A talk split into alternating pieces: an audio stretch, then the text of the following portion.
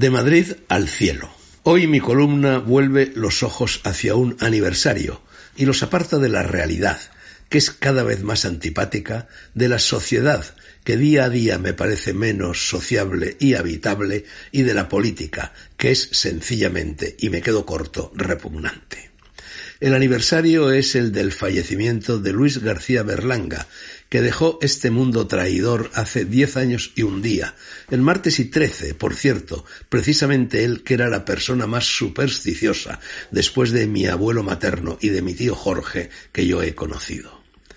Suelo decir y lamentarme de que casi todas las personas queridas se me mueren cuando ando lejos, y no puedo ni despedirme de ellas ni acudir a su sepelio gajes de ser un viajero. La muerte de Berlanga me pilló en Nompen, o sea, en las Quimbambas. Supe de ella cuando era tarde para unirme al duelo. Su tránsito no fue una sorpresa, pues andaba ya el hombre muy tocadito y con la cabeza en las nubes, que es donde en realidad siempre la tuvo, dicho sea como elogio, pero aún así rasca hoy como entonces su ausencia y duele la evidencia de que el cine español se quedó aquel día sin patriarca. También yo me sentí huérfano.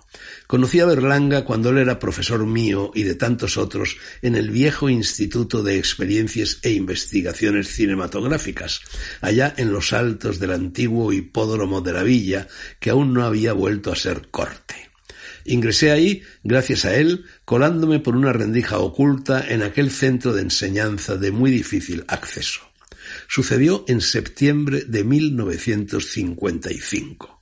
Contado está en mi libro más reciente, Galgo Corredor, que es el segundo volumen de mis memorias y el retrato de una época. Yo era poco más que adolescente, diecinueve añitos. Él tenía quince más que yo. Había que superar el examen de acceso. Aprobé el escrito. Faltaba el oral.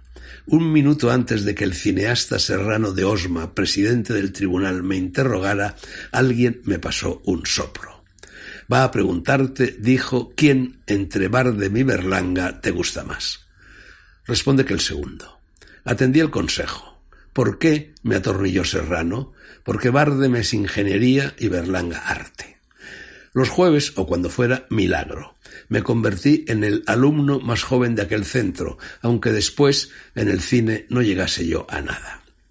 No creo que Luis, astro ya en órbita y virtuoso en el exquisito arte de filmar entre líneas para burlar la censura, reparara entonces en mí. Veinte años después, en el pub de Santa Bárbara, Julián Marcos, viejo amigo de tribulaciones antifranquistas y carcelarias, y también cineasta, además de poeta, me lo presentó. Había otras personas, todas cinéfilas. Acudía a la reunión convocada para que los cachorros ya talluditos cerráramos filas alrededor del maestro, acompañado por una deliciosa francesita que luego se convirtió en madre de mi hija Aixa. Lo primero que hizo Luis fue levantarle la falda con suma gentileza después de consultarme con los ojos y de dar yo, sonriendo, mi aquiescencia.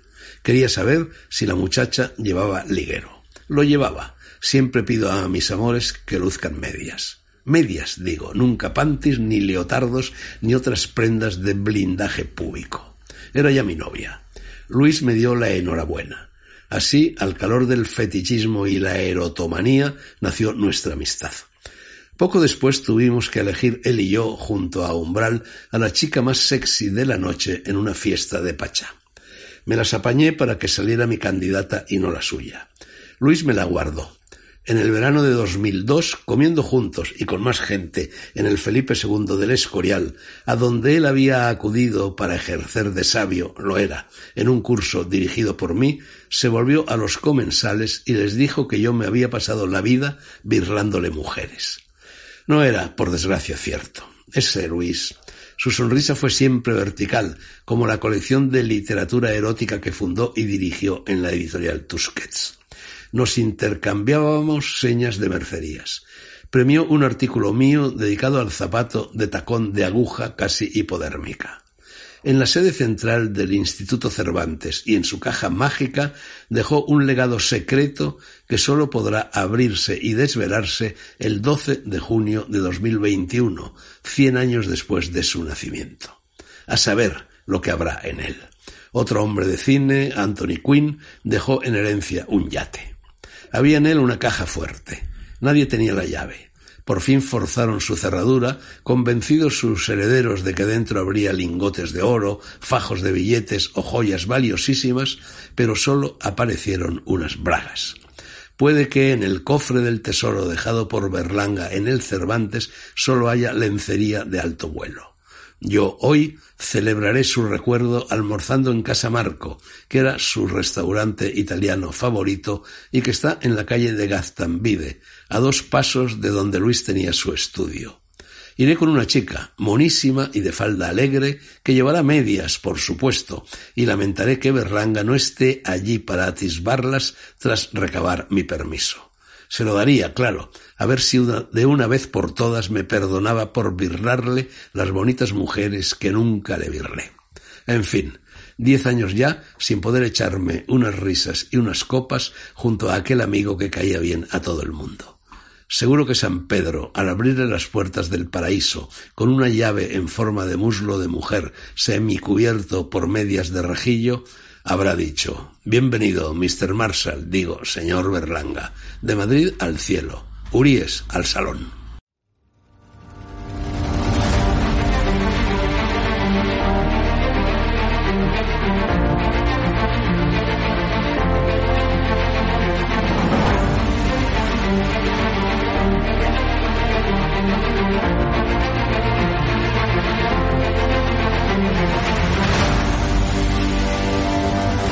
863 consultas eh, que han venido a, través del canal de estado de alarma y de ellas pues ha habido un porcentaje muy muy alto que, son clientes nuestros ya.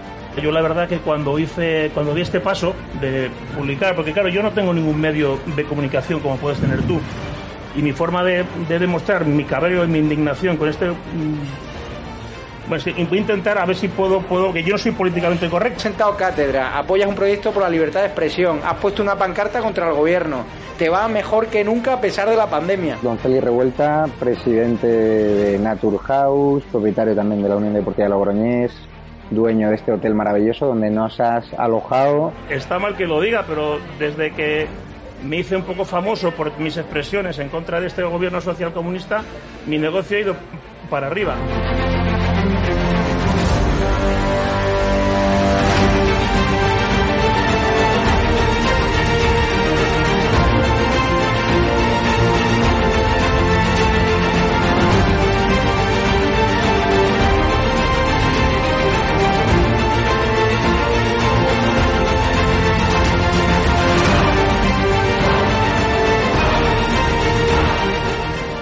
Necesitamos empresarios valientes como tú que quieran dar a conocer sus productos y que quieran, a su vez, defender la libertad con un proyecto como estado de alarma, el mejor lugar para anunciar tus productos o servicios. No hemos tenido ningún problema desde que estamos en estado de alarma, ni por estado de alarma, y ha sido totalmente beneficioso. Te lo agradezco de corazón porque hacen falta más empresarios como usted que apuesten por proyectos constitucionalistas, por la libertad de expresión y por alojar por la libertad.